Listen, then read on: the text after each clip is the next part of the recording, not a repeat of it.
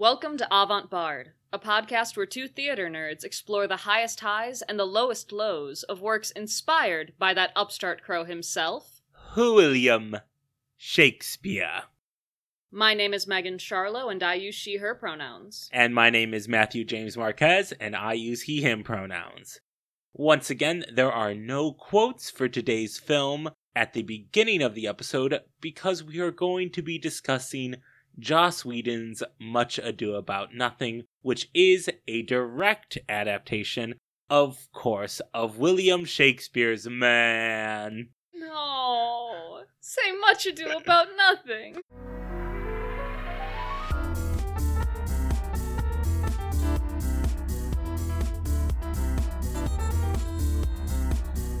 Anyways, Man was directed by Joss himself on his contractually obligated two week break from The Avengers in 2011 and was released in 2012 at the Toronto Film Festival before having a limited release later that year.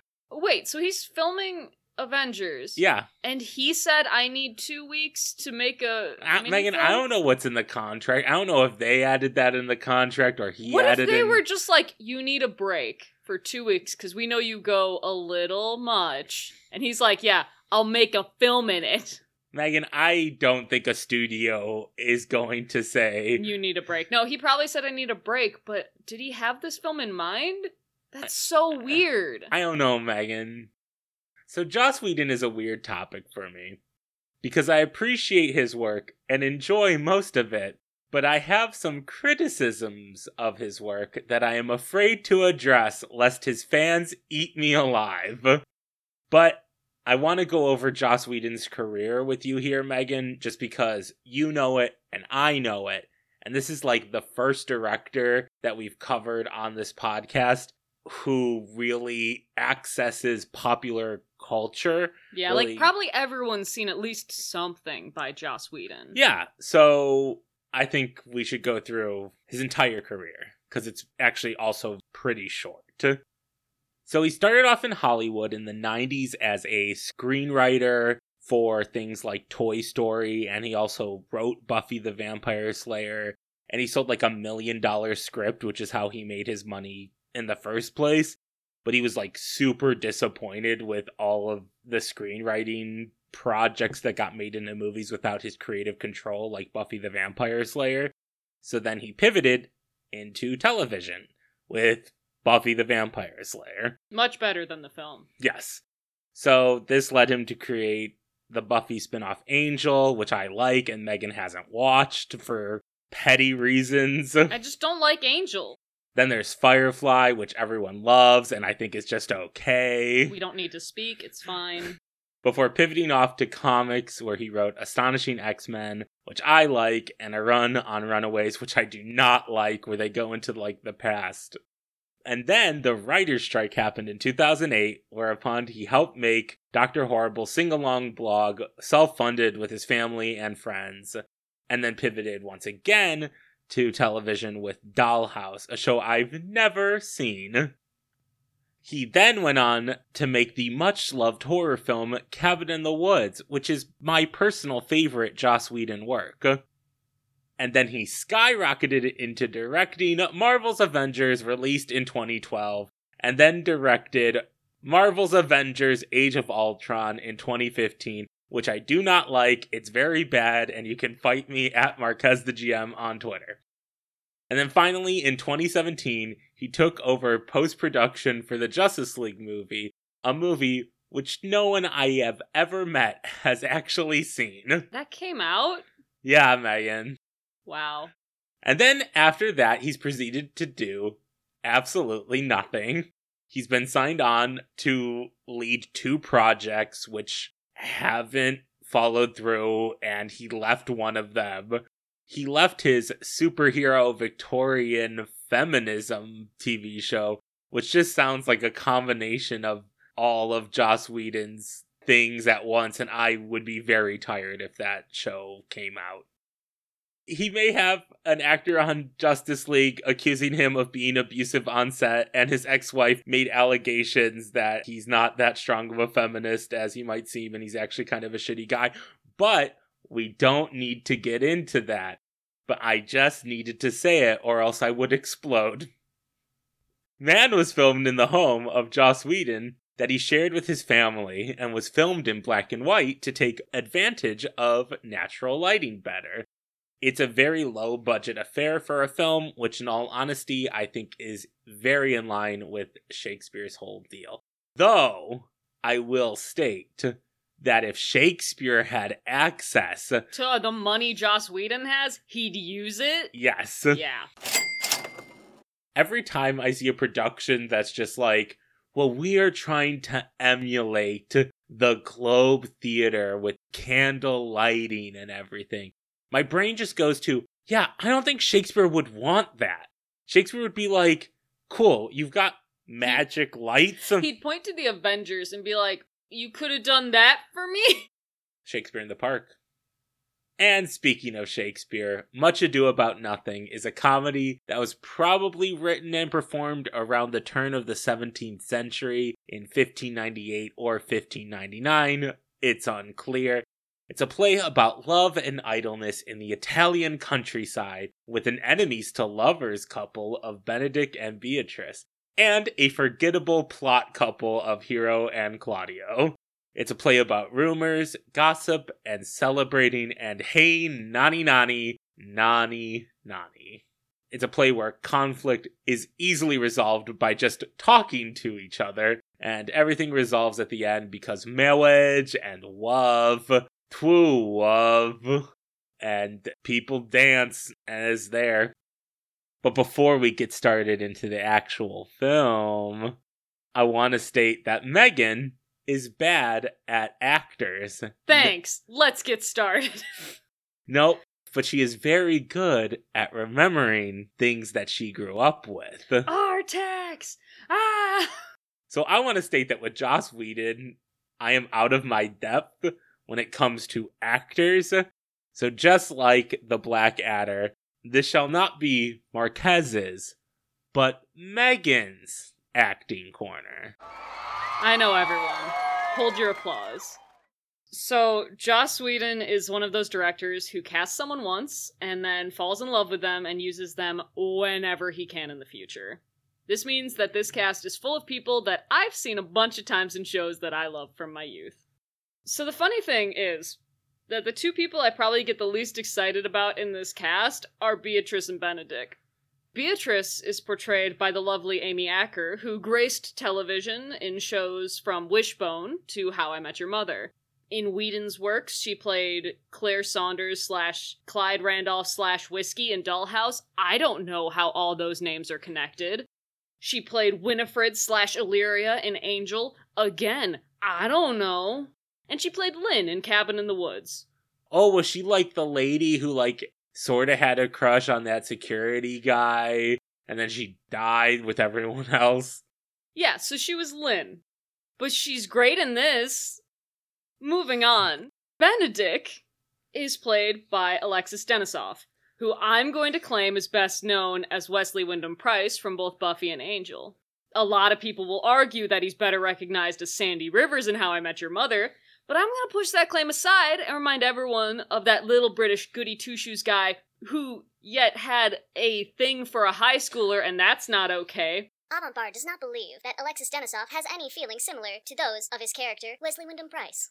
But Avantbard would also like to point out that that show colored that relationship as Fine. fine to have. Now, there are so many other people who are huge, in my opinion, of actors, so I'm just gonna go through them as quick as I can so this acting corner doesn't take too long. Leonato, played by Clark Gregg.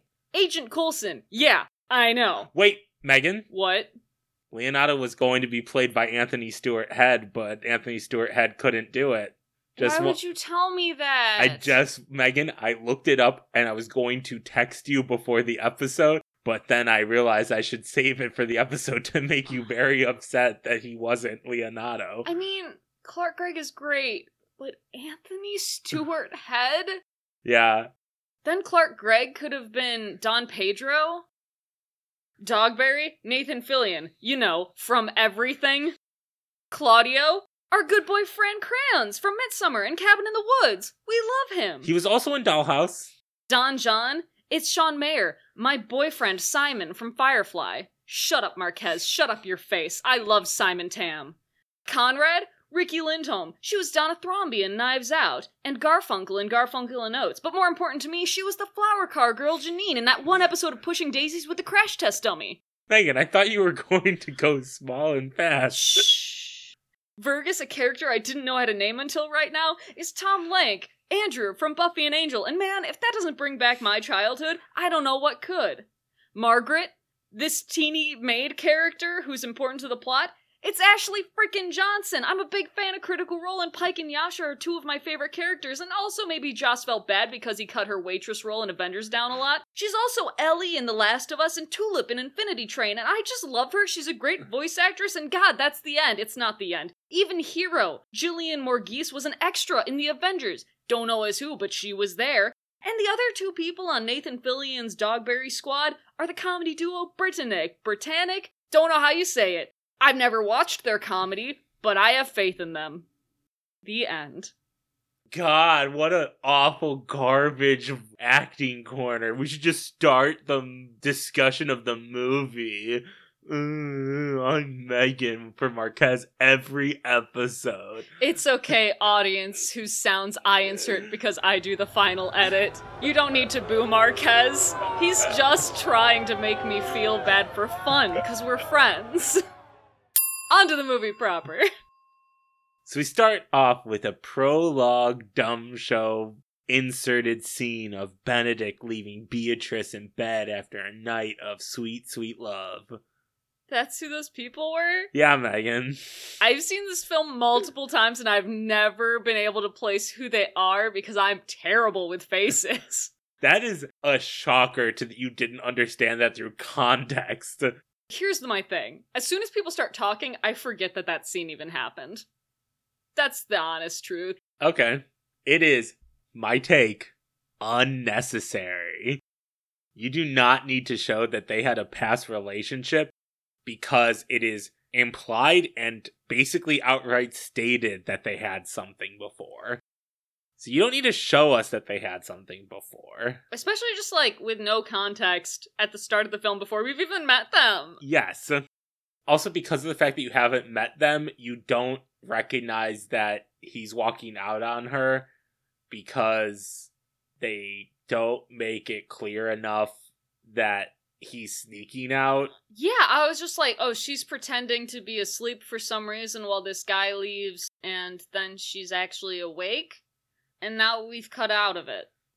Megan, let's move on to a loving shot of a big tree. Hey, that's Joss Whedon's tree. If I had that tree on my land, I'd probably love it too. It's a good tree. That's a strong tree. I don't know why we're shooting it. Because it's the sexy ass tree he wants to show off. Yeah, uh, that's fair.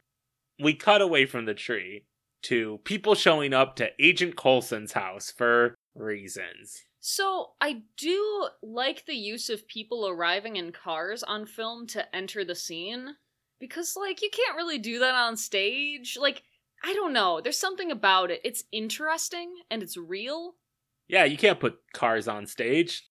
I don't know. It's simple. I shouldn't like it so much, but it's just a very iconic entrance. That's not even true. It's very bland, but I just like it. That's the end of my statement. Leonato mentions that a war has ended and the soldiers are coming home from war. But everyone is just wearing business suits. Is this a business war? It's nothing. It doesn't make sense. Yeah, because of the fact that there's no context, the lines don't make sense, and that's fine. So I think Joss just wanted there to be a reason for Benedict and Claudio and all those people to show up and not be around all the time, but like we can just come up with our own reason. We can just be like, "Oh, they're here for something." They're just coming Who over. cares? we don't need the war thing.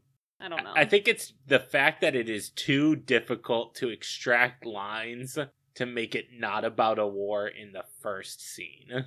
You'd have to change a lot of Beatrice's stuff where she talks about like She does say a lot of funny things that only have to do with war. Yeah.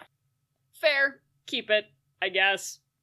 So then a messenger comes to Leonato to tell them all about how the war went. And this is boring. That's my hot take. It's also very obvious that this film is filmed with just a hand cam because it was just done in two weeks at Joss Whedon's house, and that is kind of annoying if you have eyes that pay very close attention to movement. But it also gives us like a weird college student vibe, but if the college students were big names in filmmaking and they had giant mansions yeah. and big famous friends. Yeah, didn't have to go location scouting, nor did you have to do casting. The handheld camera movement bothered me so much, especially in this scene. It gets better, or maybe I just get used to it. I think you just get used to it. It was just bugging the hell out of me in this scene. But then we get, you know, the lines with Beatrice talking about Benedict, and I think Amy Acker is great in this. She's so good. She's just witty and snappy. She's feisty. She's Beatrice. And then Don Pedro and Claudio and Benedict show up. And I know you mentioned Fran Kranz, Megan, but this is our second Fran Kranz on the podcast. And I think it's our first second person ever on the podcast. Yeah. So congratulations, Fran. You've made it to two episodes on Avant Bard. Spoiler alert. I think he's pretty good in this film. I wrote down here that he's a Fran favorite. So Beatrice and Benedict start talking to each other, and my first thought is that Beatrice kind of looks like Liz Lemon from 30 Rock, but like young and if she'd gone down a different path in life. I like this. Let's explore this, man. Okay. What? Um, so you know Liz Lemon from 30 Rock? Yeah. She's funny. She's Yeah. got short hair. Yeah. But let's say she had more money growing up. And she was more competent at many things. Well, that's the thing. She had more money growing up, so she was able to get better at things. She doesn't need glasses. She's got contacts, maybe. She didn't need to go the community theater route. She's just best friends with Joss Whedon. Wait, that's not Beatrice. That's Amy Acker.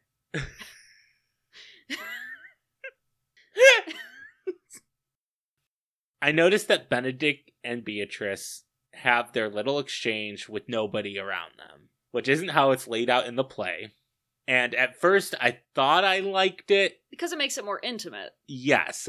But then, upon thinking about it a little bit more, I don't like it because much ado about nothing, and also what Joss has said about this movie and interviews, the theme that they wanted to go for was how society pressures you into acting a certain way or how love develops under the pressures of society. And I think that taking this away from everyone else makes it so that this is the truth. Right, because when you read Much Ado About Nothing, it's very obvious that it's a show. They have to act like they super hate each other because that's what everyone expects them to do because that's what they've done in the past. Yeah.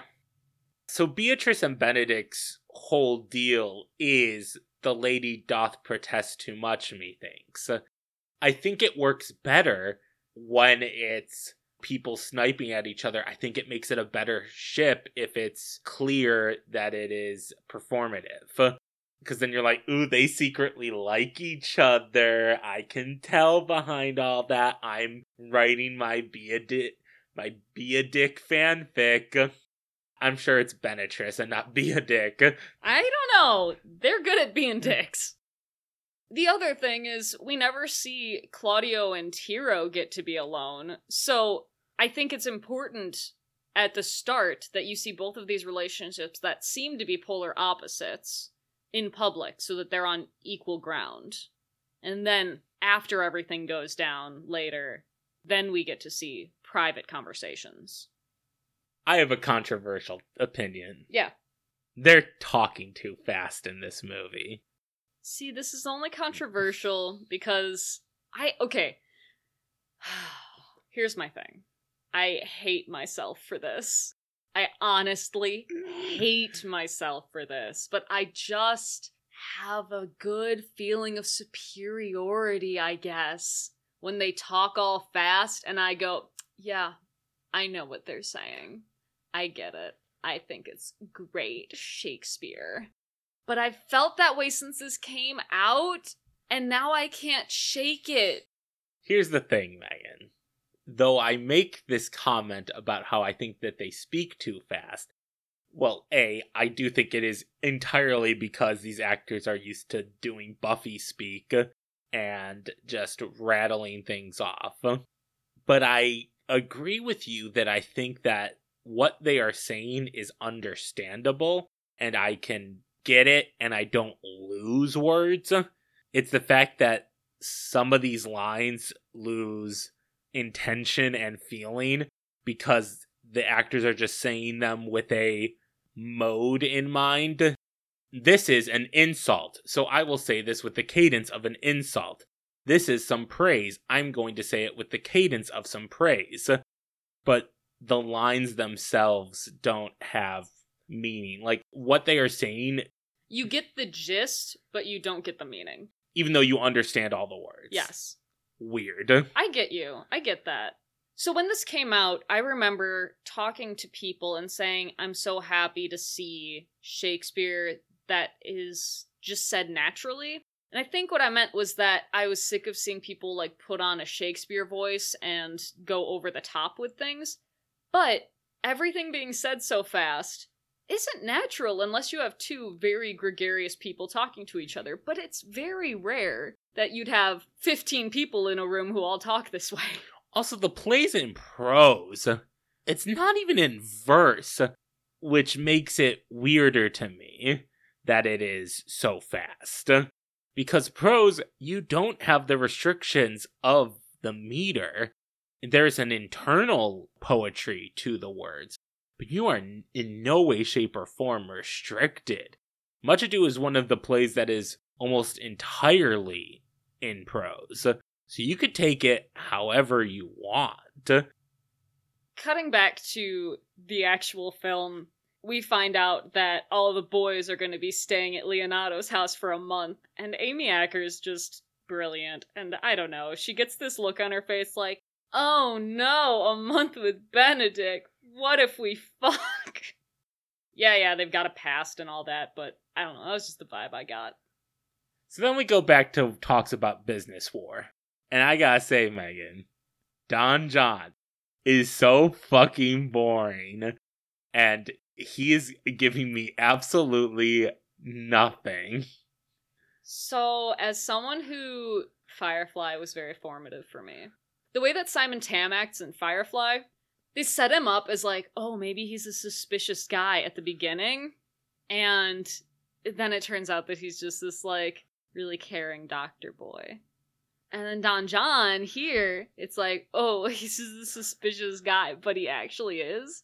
And I my notes just said I love Simon Tam. That's all I wrote for this scene. I'm super biased. I don't know. I'm gonna give you a spoiler. Every scene with Don John has a note from Marquez basically saying, I don't like this, and me going, Wow, I like this. How? There's Why? Just something. No, there's nothing. He's actually giving you nothing, Megan. See, I think you what you think is you see like a, a really pretty box and then you open it up and there's nothing inside and you just go, "Oh, look, a box." Ah, I love that box. Okay, let's leave Don John alone with the hope that in later scenes he gets more exciting of an individual. So then we transition to Don Pedro, Claudio, and Benedict getting led to their rooms, which is like a little girl's room. Okay, here's my question. So they're in the little girl's room. Yeah. Are there any little girls? No. My assumption is that it used to be Beatrice and Hero's room when they were really little. So, like, they had a girls' room that just stayed that way throughout their entire lives, and now they have their own personal rooms? So the real story, Megan, is that this is Joss Whedon's house, and, And, that's they, his daughter's room? yeah, and they couldn't change it Because I was like, this is so silly. Haha, he's in the girls' room. Wait, this is a child girl's room. There are no girl children in this. Also, rich people do shit like that, man. That's true. They have like living monuments to their living children. Yes. So for this scene, I do like that they split up Shakespeare's long ass scenes into tiny little scenes. What I hate is the lens flare transitions between the scenes. It continues throughout the film. I hate them. They hurt, and listen, famed director Joss Whedon. Boop, boop, boop, boop, boop. Lazy. This is lazy transitioning. A lens flare. Time has passed. The location has changed. Find something else. Something more interesting. Scan up your fucking tree again. I'd rather see that. yeah, do an establishing shot and then transition. The lens flare is so bad. Fran Kranz, aka Claudio, he's talking about Hero and how he likes her. I'm so happy to see our good friend Fran Kranz in Puppy Love instead of in Stoner. Yeah. It's just such a nice change because everything I've seen him in, really, he's been a stoner. Well, And- I mean, he's been different types of stoner. right, but it's still he is stoner actor, and in this he's just like puppy love boy. I think that Fran Kranz has a look about him. Oh, absolutely. I don't blame people for that typecasting, but it's just so nice to see him showing something else because he's so good. So, like Megan was saying, Claudio's talking about how much he likes Hero to Benedict, and they reveal this information to Don Pedro in one of my favorite lines, which is they're trying to hide the information from Don Pedro, and Don Pedro says, On your honor, you must tell me this. And I always love it when Benedict's like, I wouldn't tell you, but on my honor, you see, my honor, I gotta do it. He double dog dared me. I have, have to. to. And I always love that. I love that little Shakespeare joke.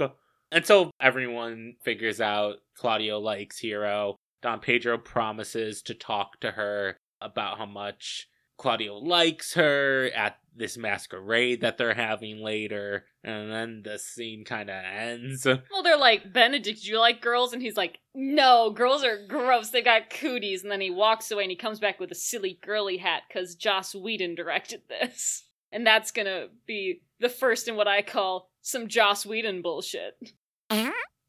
Benedict's got a gun From Business War? from Business War.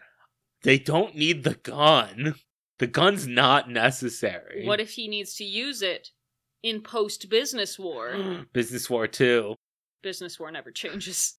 Joss Whedon just owns fake guns in his I mansion. God, I hope. So we have Don John, and he's plotting. And by plotting, I mean he's fingering Conrad. Not yet. oh, not yet. He's touching her boobies. Yes. Don John is getting all up in her oats. Ah. So what does this add to the scene, Megan? So my note was making them a relationship is dot dot dot interesting question mark. Is it though? It's different, is I think the meaning It's a I meant. choice? Yeah, it's a choice. Rather than him just having two henchmen? It could be that it's a level of why Conrad doesn't turn so easily on Don John Uh, and is like F you to Dogberry because she's like even closer to Don John. okay. That's what I'm gonna assume. So here's the thing, Megan. Yeah. He's still boring. I'm gonna be real. This scene makes me uncomfortable because I'm pretty ace. So I, I can't pay that much attention to That's that's fair. Megan, were you not paying attention to the lines because he was just touching her boobs and kissing her? Yeah. Yeah. Also, the first time I saw this, I spent the whole scene going, "Who is she?" and trying to figure out what she was from. Borachio walks in, and this gives me really strong Denny from The Room vibes when he comes in on Johnny and what's her name making out, and he's like, "I just can I watch?" And it's weird. Except in this, he's just like, "Hey, we want to talk," and Don John goes, "Okay, let's talk," and starts fingering her. And that is literally something that happens in Game of Thrones. See, normally I like when something like this happens, which is weird, Megan. Yes, I like it because I like when a character is like, I don't care yes, about you. but here's the thing he doesn't care about anything. Like, it's supposed to be that he's like, I can multitask and plot and do this thing at the same time, and I don't really care about this one other thing. But when he has the emotional range of a potato, Hey, my only issue with him is once it's like, well, okay, so let's go. He's just like, finger out, let's leave. You don't get to finish. That's rude. That's not very nice. Conrad does a lot for you. Also, Borachio's two years old. Yeah, he's got a baby face. This guy is so young. I don't think he's actually that young. So Spencer Treat Clark was 24 when this film was made, which is still super young.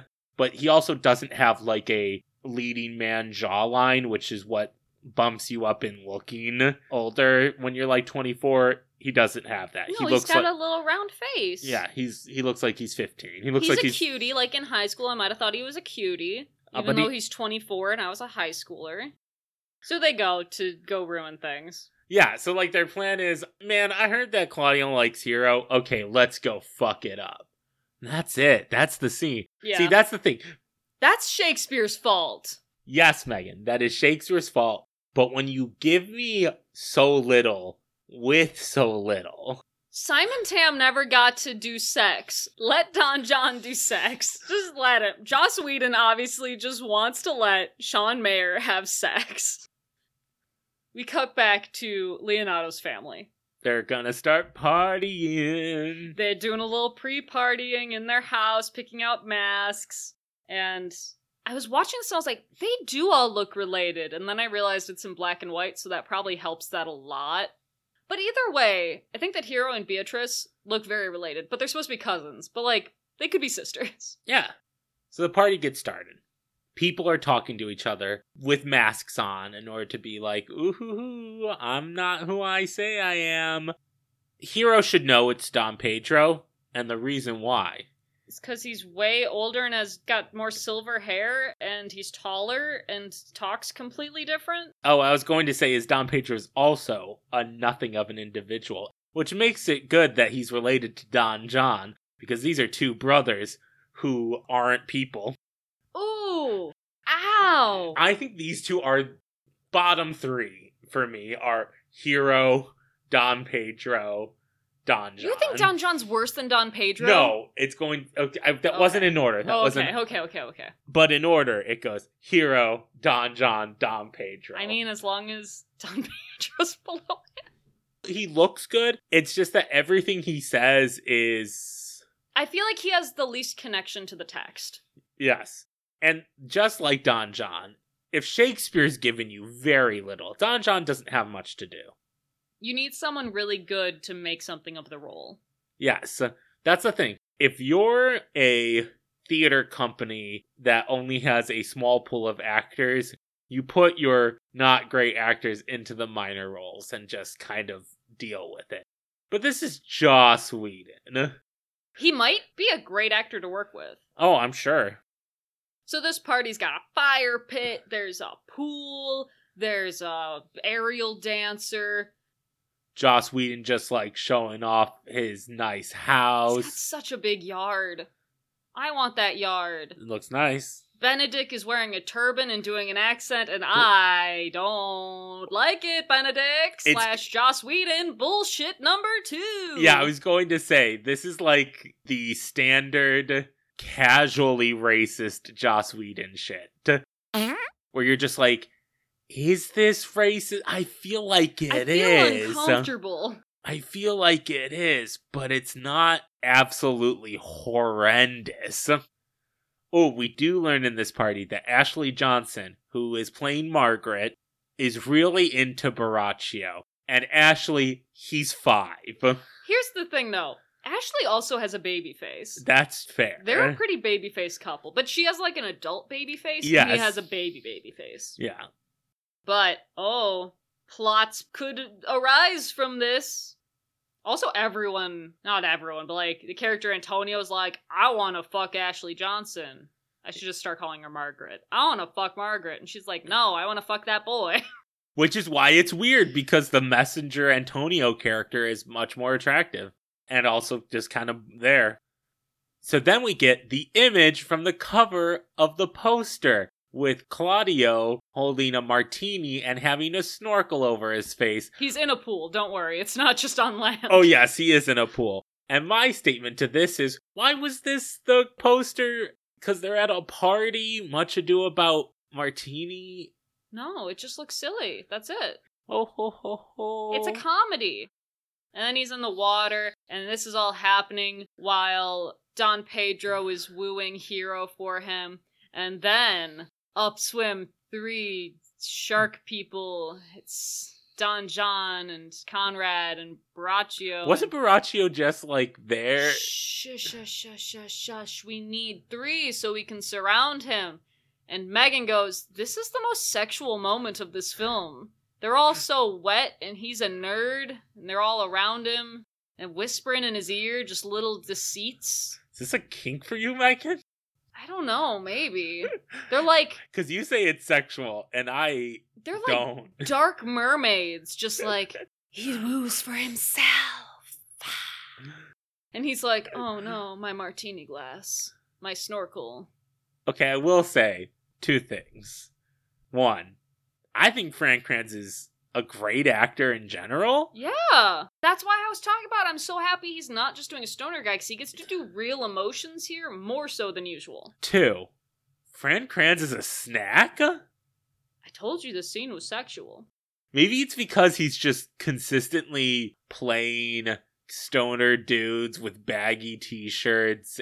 Now he's like wearing suits and swimsuits and Well, I mean, the thing is, Fran Kranz is secretly super buff, and it's wild because of the fact that usually he's wearing just like really baggy t shirts. he's usually dressed like Shaggy. yes, And in this, he's like, "Why, hello, GQ magazine." yes, and I'm like, I think I have a major crush on Fran Kranz now. Fair.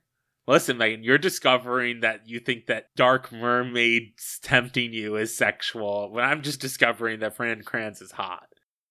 So they convince Claudio that Don Pedro actually likes Hero and is just trying to get her for himself, which took no convincing at all.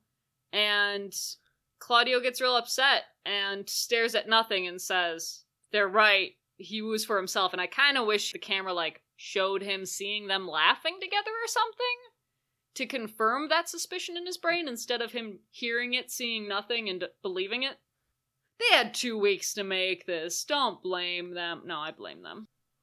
So then we have Benedict talking to Claudio and asking, like, dude, what's wrong? Claudio explains himself. He thinks that Don Pedro wooed Hero for himself. This is all resolved because they go to Don Pedro, and Don Pedro's like, I didn't do that. And Hero's there. Claudio comes in all pissy and is like, You did this. And both Don Pedro and Hero are like, No, Hero likes you. And he goes, Wow, really? Oh, we're all friends. Not a red flag in sight, man. Shakespeare, buh, buh, buh, buh, buh, lazy. yeah, Why was this even written in here? There's no conflict. It's two seconds long. I think that it was only put in there to plant the seeds that Claudio is, real gullible. yes, and jealous. Yeah, fair. But it just, yeah. The fact that it's all in one scene and then it's resolved within the same. Here's what I'm realizing. I would have preferred if he thought that, then Hero came up to him. He never voiced that he thought that, but we can tell that he thought that. Hero comes up to him, he goes, "Oh, never mind. I guess she does like me." And then we so we know it, but he doesn't have this whole talk it over thing. It's just under there buried. So when worse things happen, it builds up and builds up. Yeah. And it's something that was kept inside and then bursts. That's fair. That's kind of harder to do, but that would be my preference. So, because Hero and Claudio are now together together, Beatrice laments about how she'll never find a husband worthy of her, and they flash back again to them like sexing. And I'm like, again, we don't need this. I don't like it. I didn't mind this one so much because I actually knew who it was and what was happening. It's strange because in Midsummer we were really thankful for the phone Yes. proof that this had happened. But I think in Midsummer, it's a lot harder to believe that it's true. It just seems believable and obvious in Much Ado that Beatrice and Benedict had something at some point. Well, I also just like not making it concrete. It's just this they have an amorphously Will they, won't they? and just, Maybe. and just a like a past that someone got hurt in and you can just get that from the lines. Instead of like, well, they had sex and then he walked out. Yeah, so Like, it could be either of them. It could be that something else happened. Yeah, no, I like having it more open ended. well because by showing it you're not changing anything. You're just providing context where none was needed. You're just saying, this is exactly what happened. Stop your imaginations. Yes. However, I love Beatrice here being wistfully sad that she doesn't have someone to be with. There's this beautiful moment where Don Pedro basically says, There's no sadness in you at all. Like, your mother probably laughed when you were born.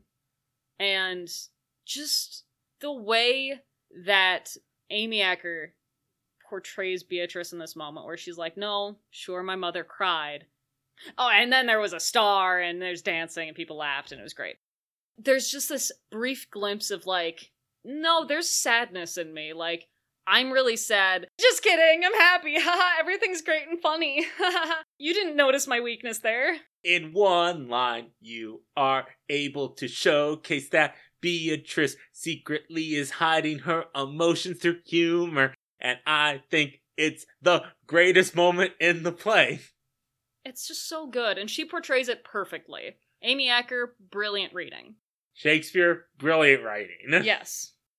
But everyone leaves, and we pull back, and oh no, Don John is in a beautiful stairwell in the shadows, listening in. And this stairwell is honestly perfect for snooping. I assume that Joss Whedon has caught his children or someone snooping on that stairwell and was like, ah, I'll put Don John there. Also, he's got a face for snooping.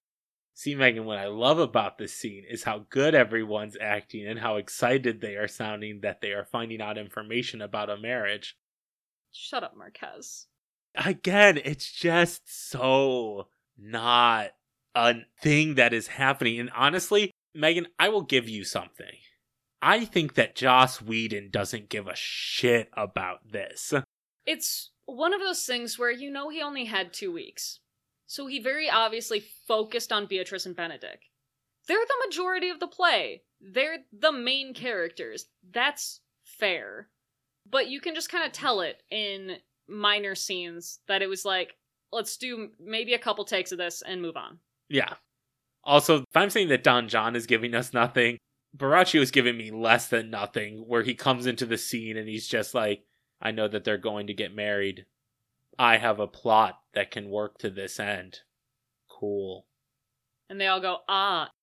So I think what ultimately is my problem with this, Megan, they're trying to be noirish and they're succeeding, but they're not putting a comedic or extreme emphasis on anything. Like they're playing it all straight. But the thing about playing these types of characters and scenes straight is that they end up becoming boring because there's not much there.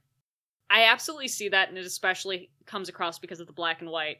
But it is kind of weird because that's not part of anything else. Yeah. It's just the Don John scenes. It's like suddenly this is a noir film. Yeah. That's why I think it's not working. I mean, that's kind of the problem with the tonal shifts in the original play is that this is a comedy, but it, the comedy only really comes from two characters and then the Dogberry Squad. And then everything else is like serious as heck. So in the next scene, we have Benedict and he's going for a jog. Just going up and down the steps that are so gorgeous in Joss Whedon's backyard. I want to do a photo shoot on these steps. They're so beautiful. But anyway, he's just doing a monologue, just going up and down and up and down and up and down these steps. Movie directors don't know what to do with monologues. That's my thing. They don't, sorry, not just monologues, more specifically soliloquies. Because he's just saying words, and though I get that he's saying them, I don't get the intention behind them. It's not as bad as Macbeth, which I think is the most horrendous use of soliloquies where you're just speaking to someone indirectly into their eyes and they don't interact with you. I'm really torn about this moment because I think the content of the soliloquy, where Benedict's just questioning how can someone devote themselves to one person? How is true love like a thing? I don't get it. There's so much more in life. Wouldn't you want to look at this lady and that lady? And I just don't get it. I feel like the exercise through that, that's absolutely a thing a person would do when you're like pumping your brain, pumping your body, like you're trying to talk yourself through something and you like pace around your room, etc. It makes a lot of sense, but I still wish that there was more intent and more emphasis and just more to the actual words being said instead of just relying on the fact that he's exercising. I agree with you. I think that that is definitely something someone would do. But something someone would do is have an amorphous feeling in his brain that he is just in his thoughts going through. Like what the point of the monologue is, I think is definitely something that would go through someone's head when they're just like running. But when you're running, it is mostly just coming through in stream of consciousness, thoughts, and emotions. Words he's saying are thoughts with through lines and poetry written behind it. It's beautiful and well thought out. Which he doesn't portray because of the fact that he's just running up and down stairs. A fix I have for this, Megan, is instead of just running, give him like a full set of weights and have him do like freestyle workouts. So you could just have him in one place. He, change of thought. Yeah, a change of thought. He changes what kind of workout he's doing.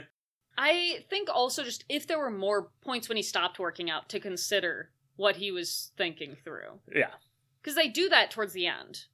They do that towards the end, but he's still just saying words. No, exactly. My problem is during the end, Benedict makes a list of all of the things that women could be and saying, like, here's how I'd want a woman. And then he lists things that, like, kind of contradict themselves because the type of woman he wants doesn't exist. And this film just kind of plows through these. He also lists three different things and looks at maids as they go by, but they only show two maids. But there were three maids at the house. Margaret doesn't come. He could have had three. I don't get why Joss Whedon only gave him two. Continue. So there are no jokes because he just says the lines. It's okay, Marquez. We're gonna get some great comedy soon. Okay. As in, huh, right now. Because now the plot begins to try to get Beatrice and Benedict together. So, first, we've got Claudio, Don Pedro, and Leonato talking together, real close to where Benedict is outside, and talking about, wow, did you know Beatrice is so in love with Benedict? And this is some of that Joss Whedon bullshit that I like. Number three. Eh? I'm talking about Benedict hiding terribly while trying to listen into this conversation that they want him to be listening in on. This is where the film works best. He's rolling around, he's diving wildly. He does one where he like goes to the big bay window and then they walk toward the big bay window and he goes, "Oh, they're going to see me." And he goes, you hear him through the window. So I think this is great. I think this is the best the movie is is during these physical comedy bits. I wish the movie was like more like this all the time. I have a tangent for you for a second. Okay. Speaking of these physical comedy bits and this being the best the movie is and this is where Joss is excelling, you know who I think would make an amazing Shakespeare adaptation, especially a comedy? Who? Edgar Wright. Oh my god, I want that. Because speaking of the physical comedy, all of this like jumping through, getting out of the way, rolling out of the way, I would like to see more of a Scott Pilgrim impossibility to these. I just think of Scott jumping out of the window when Knives comes over and that comedic moment. That's just my little two cents. We get this scene through. They've properly convinced him that Beatrice is in love with him. Even though Claudio's so bad at it, he goes way too hard. I, I love it. He's like, she's gonna murder herself with an axe. And then everyone's like, no, no, no. And he's like, figuratively. What I don't like is Benedict's monologue afterwards. Because again, I understand everything he's saying. I just don't think that I hear him coming to the discovery that he's going to woo Beatrice. I feel like it's not earnest enough. Yes. And then, thankfully, Beatrice comes in, which I love this bit in the play, where she comes in, just invites him to dinner, and then he's trying to impress her, and then she's just like, oh my fucking god, this Go guy. inside. And she leaves. And then he spends the rest of the scene picking apart the little things that he says. And I love that on paper. But then when Amy Acker leaves, I think Denisof doesn't do a good job afterwards. It's not earnest enough. No! That's the problem. It's not earnest. I want it to be earnest. I want this to be where the bravado of Benedict goes away a bit. Yeah. And we see some vulnerability and some actual hope and some like real questioning. So I think that Joss is saving this for the later scene where he shaves his face. Yes. But I think this is the moment that that should happen. You can do it in multiple moments. I We're agree. supposed to root for them. Yes. Honestly, I just don't think this works. Sadly. But it's okay. Because now it's time for Beatrice to get tricked. Well, here's my thing. oh, thing. what? This scene, I think, is the exact opposite, in which Margaret and Hero come in and try to convince Beatrice that Benedict is in love with her. And I think those two actresses are not doing a good job. I thought they were doing good saying the right things. I don't think they're as convincing. But I think they said everything perfect, unlike Claudio. But I think that's comedically oh, great. no, it's comedically great. So you're just saying who comedically owns the scene. the three boys are better than the two girls, but I think that Amy Acker is better at reacting to it than Denisof. So I think that they're like opposites. Amy Reacker. In fact, I believe the scene more because of her reactions than what the people are saying. You know, I think that actually is a really good point because my notes in this were wow, these girls are doing a really good job. And the more I think about it, I'm like, it's because her reactions and secondary acting were so good that I was convinced that they were doing phenomenally. Yep. She falls down the stairs. That's great. they kill Beatrice. She's dead. The rest of the scene, she's a ghost. Beatrice and Benedict both can't hide from people that they want to snoop on. That's how you know it's real. yeah. It's just good. So she's convinced. And after the scene, again, she's so much better at being earnest. She's so earnest. She's like, oh my god. Has my protesting made everyone think I'm a massive bitch? And she takes that moment to self reflect and question, and you see her come to her conclusions. They're not just there because they were in the script. Okay, short scene coming up. It's Don, Pedro, and Claudio finding out that their plan worked because Benedict is on a bed and he's got his little feetsies up and he's looking at a portrait of Beatrice. Joss Whedon bullshit number four.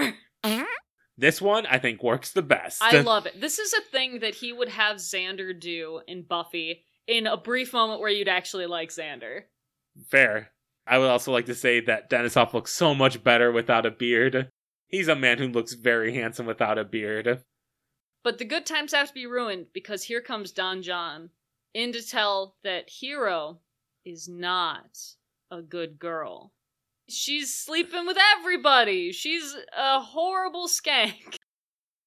I just love the line every man's hero. I just love it. Just This like- is the only moment that I like him in this movie. I is- love how he says every man's hero because it's just so like matter of fact, but like he lights a fire. It's just so honest while being so fucking dishonest. Granted, I think that them just being like, huh, huh, I'm mad. I don't think that that's No. good. I think that's a very bad whiplash from how quiet, just like and then Claudio's like, I'm mad at you. And I'm like, oh, come on, we were so smolder bad, like ugh, such a little knot of tension, and it just immediately blew up. And so Don Page is like, whoa, hold on. Let's go look for proof.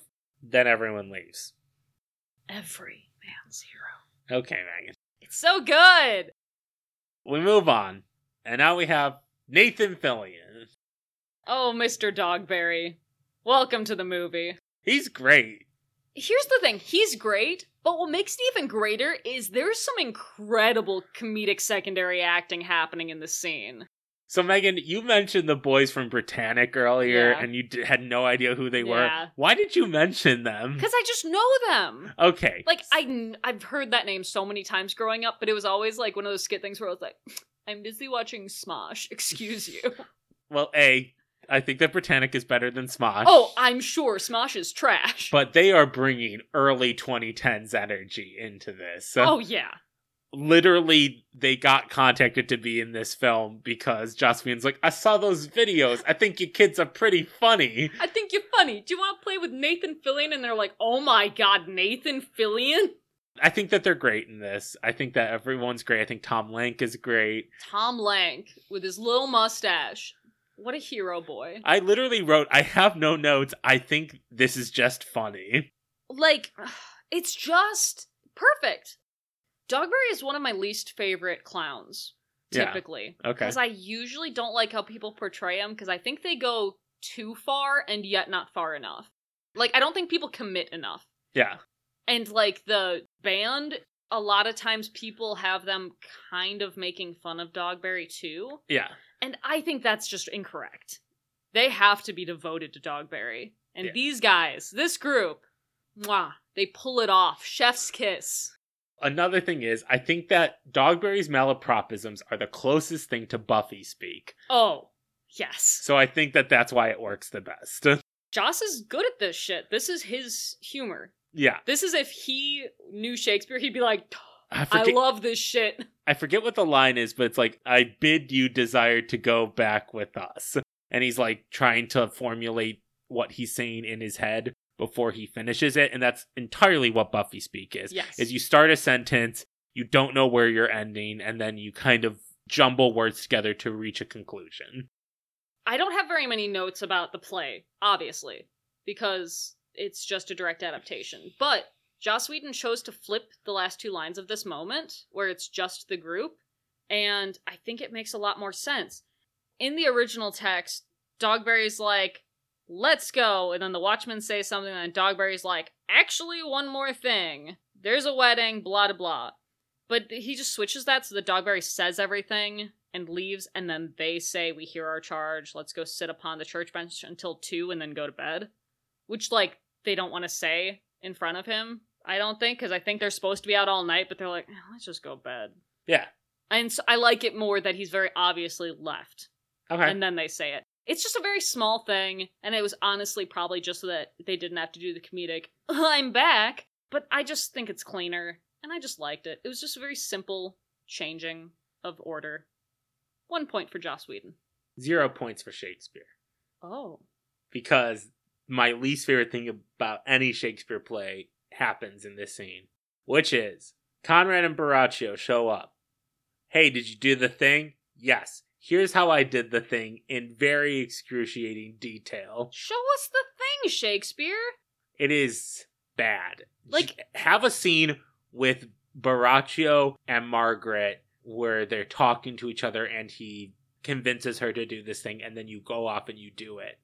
Or have a scene where you see the three guys, or four guys, or however many guys are there watching, watching something and reacting. Yeah. Or a scene of everything. You know, just show it, don't tell it. the main plot point that's going to get Hero in hot water is done off screen and is just said by everyone, which could be a thematic choice in that no one actually sees the act happening, and so it is all just hearsay. Hmm. It probably was just because Shakespeare was like, I don't want to show that. How do I show that? How do I show that? I Which can't you- show sex on my stage. Yes. So Borachio just says it, but we do get a flashback showing what Borachio's saying, which I do thank Joss Whedon for. I like that there's a flashback, but I don't like this flashback. It's really weird. The shots are weird. The angles are weird. The zoom level is weird. Everything's weird. I don't know how I'm supposed to feel about it. It just seems so strange to me. It might just be because these are the biggest close ups we get in the entire film, and Uh. so it throws me off. That's fair. One thing I really love about it, though, is Margaret's face. When Borachio says that he is basically having sex with her and calling her hero, we see them up against each other, and Margaret looks so uncomfortable and like, oh god, why did I do this? This is weird. Like, I'm not into this. I don't really like this anymore. I liked this guy, and this is just gross. So, anyways, after he tells the story, the BriTANick boys capture Conrad and Borachio. That's the end of the scene. It's wedding time! Woohoo! Prepare for the wedding. The camera person takes a picture of the audience. I don't like that. Why'd you do that to me? I'm not here. And Hero's like, I gotta get dressed in this dress that you wore to fuck Borachio last night. And Margaret's like, don't wear my fuck dress. She's like, mm, I'm gonna wear the fuck dress. You, know, you got all these other pretty dresses. Beatrice would say that dress is trash. Fuck Beatrice. Beatrice. I'm wearing the fuck dress. Let me wear the fuck dress. And Beatrice comes in, and they're like, Isn't that dress terrible? And she's like, I have a headache. I don't give a shit about anything. Okay, so this is weird, Megan. This is something that doesn't work in a modern production because the whole point of her being sick is that her humors are imbalanced because she's hiding this love. Yeah. And so that means she's sick. But like, we don't believe in the humors anymore. So now I'm just like, Are you hungover? Like, yeah. You didn't drink last night. So what it should be for me, Megan, is that she's been like crying or something. I think that's what they wanted us to see because she was like, "Oh, I'm snuffly. My eyes are kind of red," but it, It wasn't obvious. Yeah. So, you know, Margaret's like, here, take this medicine, the Benedictus, and rub it on your chest. Also, that's not a thing that we do now. No, Megan. I know Vicks Vapo Rub, but like she'd say, "Take this Vicks Vapo Rub." She wouldn't be like, yeah, "Take Megan. Llewellyn Benedictus." Hey, Megan. Yeah. Marquez's telenovela Much Ado. Oh, Vicks Vapor! Oh my god! Take this Vicks, Vicks Vapor Rub, the thing that all Mexicans use. Oh my god! Put it on your chest, it'll make you feel better. It's our cure all. That's what I want to see. If you don't know what we're talking about with the telenovela Much Ado, please listen to our 2020 wrap up episode of Avant Bard. But get it? It's called Benedictus. You know, like, Like Benedict. Benedict. That's She's like, oh, Benedictus? what do you mean by this? It's basically a person saying like, "What do you mean by how are you?" That's the end of that scene. It's mostly just about the acknowledgement of the fuck dress. Yeah. And then we cut to The cops are here. Wait, before the wedding, we gotta stop. Leonato, we gotta talk to you because we're cops. What is the connection of Dogberry's guards to Leonato? I guess they're just cops. But then why would they talk to Leonato? Who who is he to them in Uh, this modern retelling? I guess it's just that we caught guys on your estate. Oh, I guess they were on his land. Yeah. That's fair. So you could be like, "Are these yours?" Yeah. I will say the line, we are now to examination these men rules. Nathan Fillion delivers that line so cool. Nathan Fillion delivers all these wonky lines perfectly. Yeah, another one I like is Tom Lenk keeps interrupting him, and he's just like on a hobby horse. One sits in front and one stands in back, and he just kind of moves Tom Lenk behind him. Continually, just physical comedy, just simple physical comedy. Yeah. Move him behind you. yes, this is where the speed works. Yes. I mean, most of the silly back and forths are speed. Yeah. Every production that a person's in, it's always pick up the speed. Yep. You need to pick up the speed. This, they got it. That's that scene because Leonato's like, I'm fucking busy. Yeah. Bye. I mean, fair, because you know Dogberry's not going to be able to tell you anything quickly. Yes. And you have a lot to do on your daughter's wedding day. So it's the wedding. Wow, it's so pretty. It's a wedding. Oh, wait. So quickly, we jump to Heroes Falls. They're like, Do you? Hero's a bitch. I don't like her. She slept with someone else. okay, Shakespeare, good on you. I do like that it starts with Do you come this day to marry her? And Claudio's like, No. Leonato just goes, ha ha ha, no, no, no, no. You come to marry her, priest. He's going to marry her. Wordplay. Like he's gonna be married to her, but you marry them. Come on. oh, go, Claudio. What a jokester. And the priest is like, "Oh, right. Obviously, he- that's a yes. Then they're getting married." Hero, do you? And she's like, "Yeah." And it's like, "So, do you you love her?" And Claudio's like, "No, she's a slut, and I hate her." And Benedict's like, ha ha ha ha ha ha, ha, breaking the tension. with a bad joke. And then he goes to get a drink, and I'm like, "Yeah, you you knew Yeah, that." yeah, yeah, yeah, yeah. This scene, Shakespeare's like, "Haha, weren't those some funny jokes?" Everyone's gonna kill Hero because they assume she slept with someone. This sucks, Shakespeare. I'm calling out on Shakespeare on this one. Claudio's the worst. He waits until the wedding day to confront her about this information. Because he's like, I'm gonna shame her and show everyone who what she really is, and I'm like, that sucks. sucks, man. Have a private conversation about this. For the sake of everyone, at least at the wedding, keep this a private conversation. Also, the fact that the photographer continues to take photos throughout this whole thing. I'm like, Read the room. Don't. But I guess they're just like, I'm getting paid for this. I don't. a moment I do love is that when he starts attacking Hero, Beatrice like lunges for him and people stop her. No, I want people to not stop her until after she's gotten like a good slap or punch. Get a hit in. Let her get a hit in. I agree. I think that you should just let Beatrice talk shit, get hit immediately. So I think Joss did a really good job staging this scene. Yeah. More than any other scene, I'd say this is the best staging. Because just with the fact that in Joss's backyard, apparently, he has this like little amphitheater set up. Yeah. And so all of the guests of the wedding are on this raised scale. And when everyone's turned on Hero, the camera is just from the ground, basically, looking up at them, and they're all looming over her. And that's so terrifying. It's so crowded feeling, and it's so uncomfortable, and I love it. And then he starts, as everyone starts turning on her, especially once her father turns on her, the angles start becoming really awkward. And it's not this calm, straight on shot like most of the scenes have been so far. It's tight and slanted, and it's so different. Also, Leonato sucks too. Fuck Oh, Leonato. He's a bad dad of Shakespeare. he says then die. Oh. And Hero fucking faints. Understandably. Yes. And it's a pretty realistic faint. And I was like, oh, those are so uncomfortable looking. Like, both of us were kind of just like, Ugh. Ugh. Though she's not dead. no.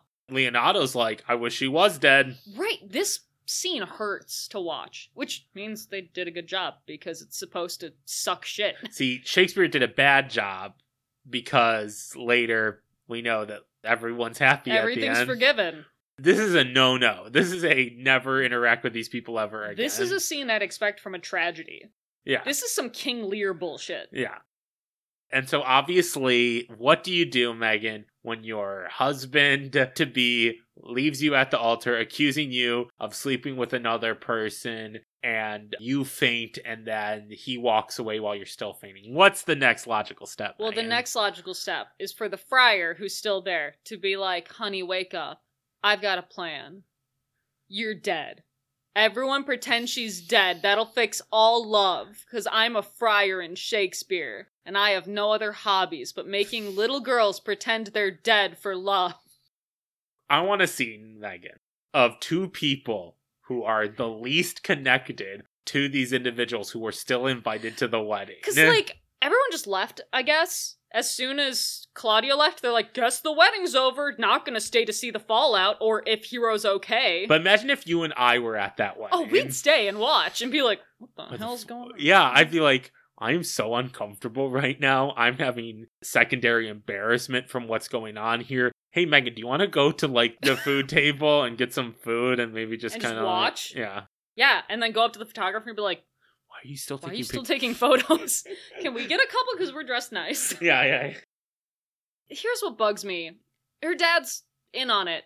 Well, the dad comes around. He's like, "Oh, Oh, okay. I All is forgiven. I agree, Megan." He's just like, wait, you didn't do it? I guess you shouldn't die and you're not a whole shame to the family. So yeah, let's pretend you're dead. Also, we get a shot, Megan. I don't know if you caught this uh This little Easter egg.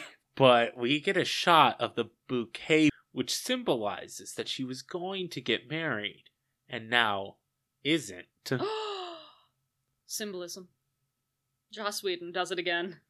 And so then we cut to Beatrice alone, which is usually happens after everyone else leaves, but Joss changed the location, which is fine. Yeah, she's inside the house. Benedict comes up. The whole start of this scene is filmed in the reflection of a mirror. That's interesting. I thought it was cool, and I feel like you could say it symbolizes something, but I am not that good at symbolism. So for all of the time that Beatrice hasn't spoken during the past scene, I don't think she would be as quiet as she is right now. Because I think she would be more like seething anger crying. Right, not like, oh, my poor cousin, so sad. Like, this motherfucker. Yeah, you would be angry crying. But I don't disrespect this choice. That's just not what I would do. It shows a different level to her again, Yes. which makes her more of a rounded out character because we do see her kind of mad throughout most of the film. My problem is that when Beatrice and Benedict are in a scene, they get trapped in the very samey back and forth that, I think that you're losing line meanings while you're doing it that I mentioned before. I think they get trapped in it. And so I think that Benedict interrupts her by saying, I do love nothing in the world so well as you is not that strange. And I think that needs to be more of an interruption Yeah. of her emotionally outpouring he's just trying to make things better or like distract her in some way. Right, like, or he wanted to go up to her after the wedding in general and tell her this. and it's just kind of bottled up and then it just comes out. Yes. But he does nothing like that. And I Yeah. don't think it works. Like, I'd like if it was like, fast, fast, fast. This thing! Pause. Oh. that line, the way it's said, I agree it doesn't have the right feel because it gives me the vibe of like the Silent Hill cutscenes that were in the trailer for the video game, where they're like, I love no one so much as you. Is not that strange? Yeah, I can see that now. and it's you're right, it is weird. Like, it needs to have weight, and instead it sounds like Dream Sequence Silent Hill. yes. I think that just kind of continues throughout this scene. I usually really love this scene. Me too. And I feel like it's one of the weakest points in this film, Yes. which is so strange because these two actors are good at these roles for the most part. But this scene is supposed to have a lot of weight, and especially if you're telling someone how much you love them after seeing what you just did. I feel like they're not remembering at all what just happened between Claudio and Hero when they're just like, yeah, no, I love you forever. Love is real. I disagree with you on one thing, Megan. Yeah. I don't think Denisof is good in this film. I think that Acker is I good. think he's not bad. Oh, he's not That's bad at all. though. That is different. like I think that they have good chemistry, but I think that chemistry relies a lot on Acker's performance. I think he was miscast. I think that He should have been Don Pedro. yeah, he should have been Don Pedro. He would have been a great Don Pedro. Yeah. I don't know who would be your Benedict, but No, but just hey, I know someone who would have been a good Benedict. Huh. Unconventional. Alan Tudyk. Oh my god. Alan Tudyk could do anything. Well, yes. well, yes. But I think he could bring the sincerity as well as the bravado. It would be a very different. Yes. Like you said, very unconventional. Oh my god, I want that. yeah, that sounds sounds great. Oh, literally, if you said any role and said Alan Tudyk, I'd be like, he'd be a great Ursula. What are you talking? I mean, he would, honestly.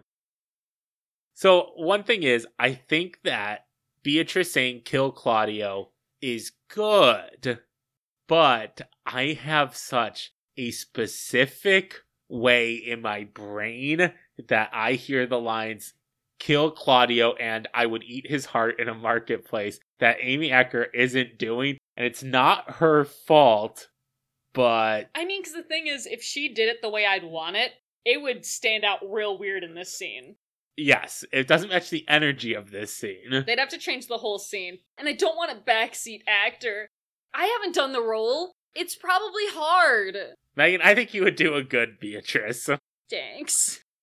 But yeah, as a director, it's weird to say I don't want to backseat direct, but I do, because that's what directors do. But I would direct the scene very differently because of the fact that I would like to keep the reminder of what just happened. Yeah, that's, I think, honestly, if I was going to give one note to this scene, and I think that would make a huge difference, is just remember what you just experienced.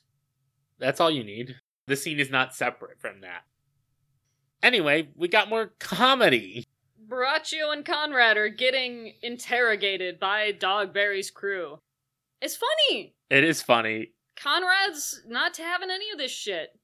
Borachio just kind of reveals everything for no reason. Because he's a baby and he's not having sex with Don John. He's like, "P-p-p-police?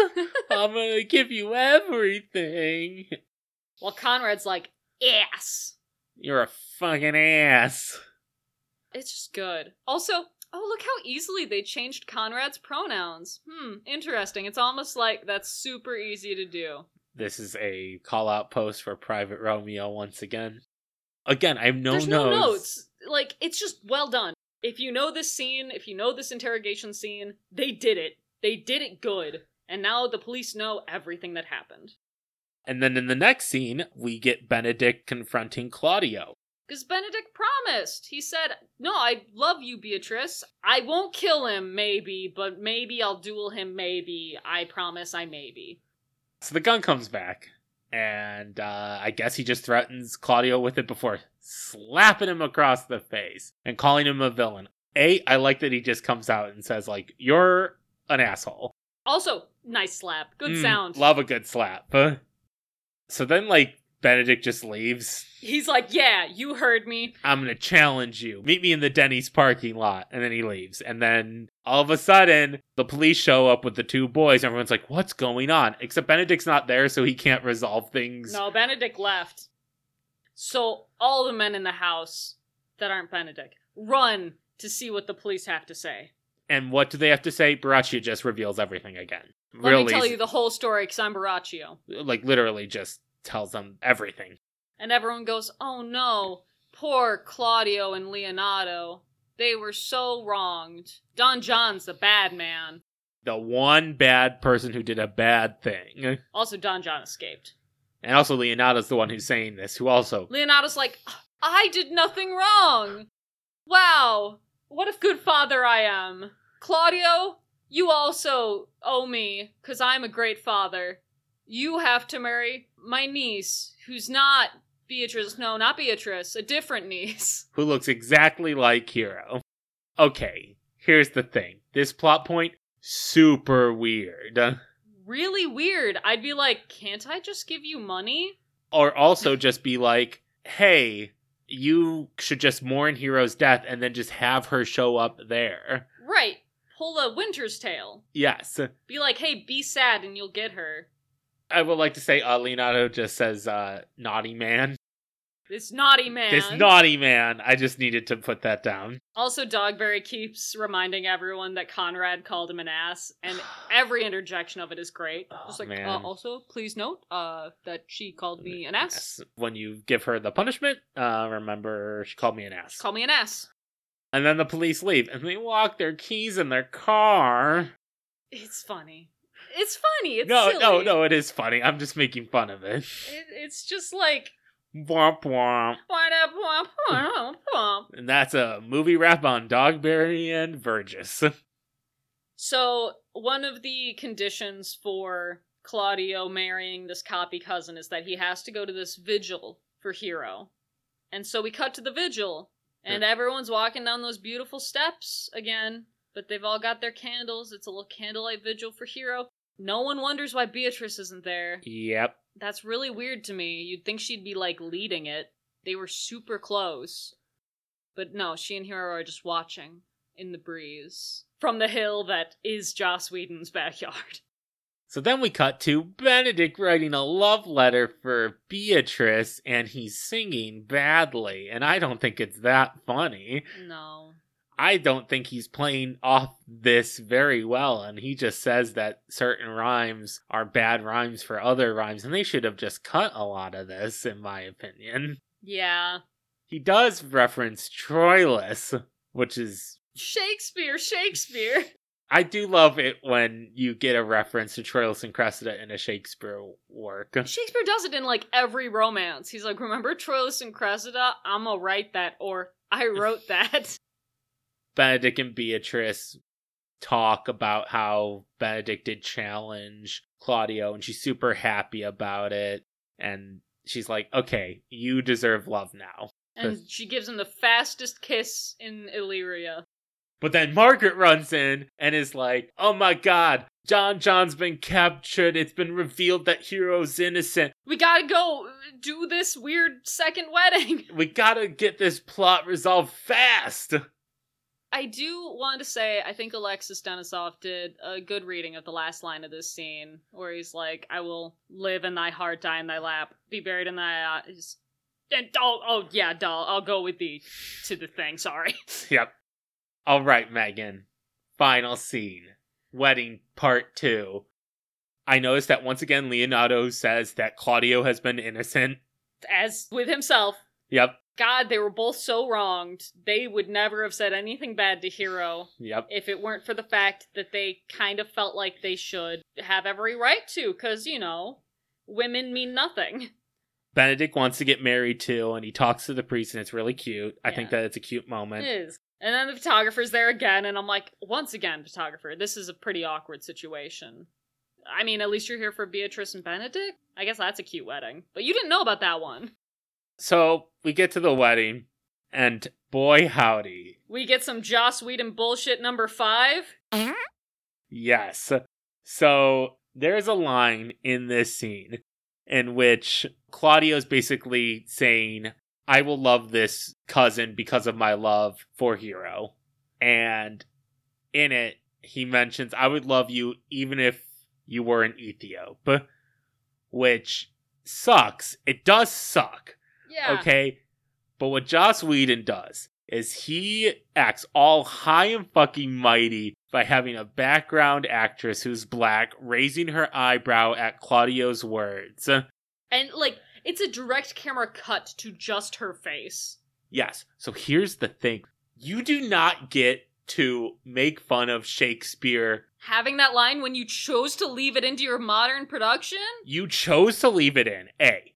B. None of your actors are black? None of the people who speak words. Yeah, I'm sorry, you're right. There is that background actress who I think he just cast a black woman for this Ethiop line. Yes.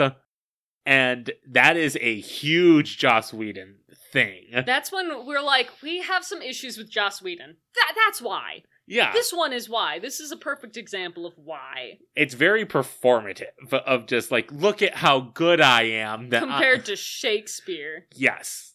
Look how good I am. Let me point out how racist Shakespeare is while being kind of racist. Also, I had that racist turban thing Yeah. going on earlier.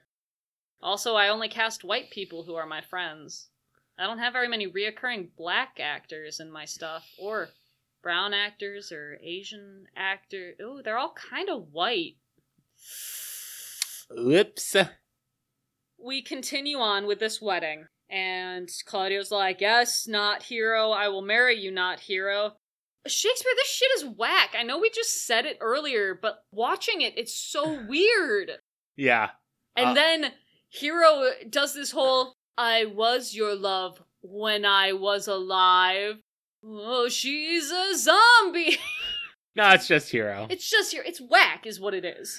It's like, Claudio, you were sad about me being dead, therefore I've forgiven you. Without you apologizing ever at all, still at all. and there's no red flags whatsoever and still going through with this, okay. And me and Don Pedro in the background are both like, the fuck? But I think his is really just the fuck. She's alive, and me is the fuck all of this? Yep. And so they are happy because they're together again. Woohoo. And then it turns out Beatrice and Benedict find out that they were set up to fall in love with each other, and they're like, I'm only marrying you because you love me. I don't give a shit about you. But oh no, no, no. We found love letters. We got the receipts. And they do like physical comedy, trying to reach for the love letters. Like, oh. Ooh, they're fighting over them. Grab it. Oh, but then she got his. Oh, but she wrote one too. Oh, now her hands are too busy with his, and now he can grab it. And oh no, they're reading it. Oh, they're reading it. And they fall to the ground in each other's arms, reading the love letters. It's the most sitcom love story thing I've ever seen in my life. I think it would be funnier if they read each other's love letters and they hated what the other person wrote, but then they realized that they were very similar in that regard. Like they're just like, oh, you, oh, oh, that's, I mean, I guess I still endearing. I yeah, guess? yes. Uh, and mine wasn't that great either. I think that'd be funnier.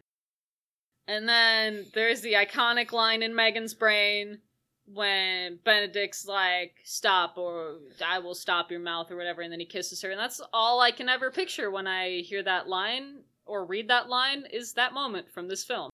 A thing I do love is that Benedict tells the priest, like, we should get married later. Shakespeare's like, I don't want to do a whole nother wedding, so maybe let's all just dance and then the audience will be focused on that, and then I can just close the curtain. Yeah, and everyone does a hey na nani, hey nani, a hey na nani. So everyone's dancing, and I notice that Leonato and Margaret are dancing together. Are they gonna end up together? Why does everyone love Margaret? Because she's Ashley Johnson. She's pretty cool. That's yeah, it. that's it. That's Joss Whedon's Much Ado. Let's hey nani, man. MVP? Yes, let's do MVP. I think it's obvious. Is it obvious again? Yeah, It's Amy Acker, right? it's Amy Acker. It's Amy Acker. It's Beatrice. She was incredible. She's great. She pulled this whole thing together. She carried that relationship. I would give it to Fran Kranz if Claudio wasn't a shitbird of a character. And that's not his fault. And he played being a shitbird pretty well. Yeah, he did really good. Like, he gets second place. Yeah, I Like, would it- agree. it- the problem is just the role's not as big. Mm, I would give Nathan Fillion second place. Really? I'd give Fran Kranz second place. I would give Fran Kranz third place. Fair. Before we get to our ratings, I have a quote that I think Shakespeare would say if he saw this production of Much Ado About Nothing. I wish my horse had the speed of your tongue. Fair. Marquez, what would you rate Joss Whedon's Much Ado About Nothing? I think I would rate it a sort of goodly esque rating with a little few caveat y things that ultimately don't work in this film. That was me trying Buffy speak a little bit, Megan. I get it. I got it. I pick up what you're putting down. Maybe a sort of 11 out of 20 ish. Megan, what would you rate Joss Whedon's William Shakespeare's Much Ado About Nothing, or as I like to call it, Man? I would rate it four people in a pool out of the five stars that photographer must have gotten for dedication to their job. I like it. I think that's going to do it for us here on this week's Avant Bard. If you like what you heard, please follow us on all social media platforms at Avant Bard Pod. And if you really liked what you heard, please support us on patreon.com slash avantbardpod. There's bloopers. You can listen to them before next time. Uh, But until then, we will see you anon.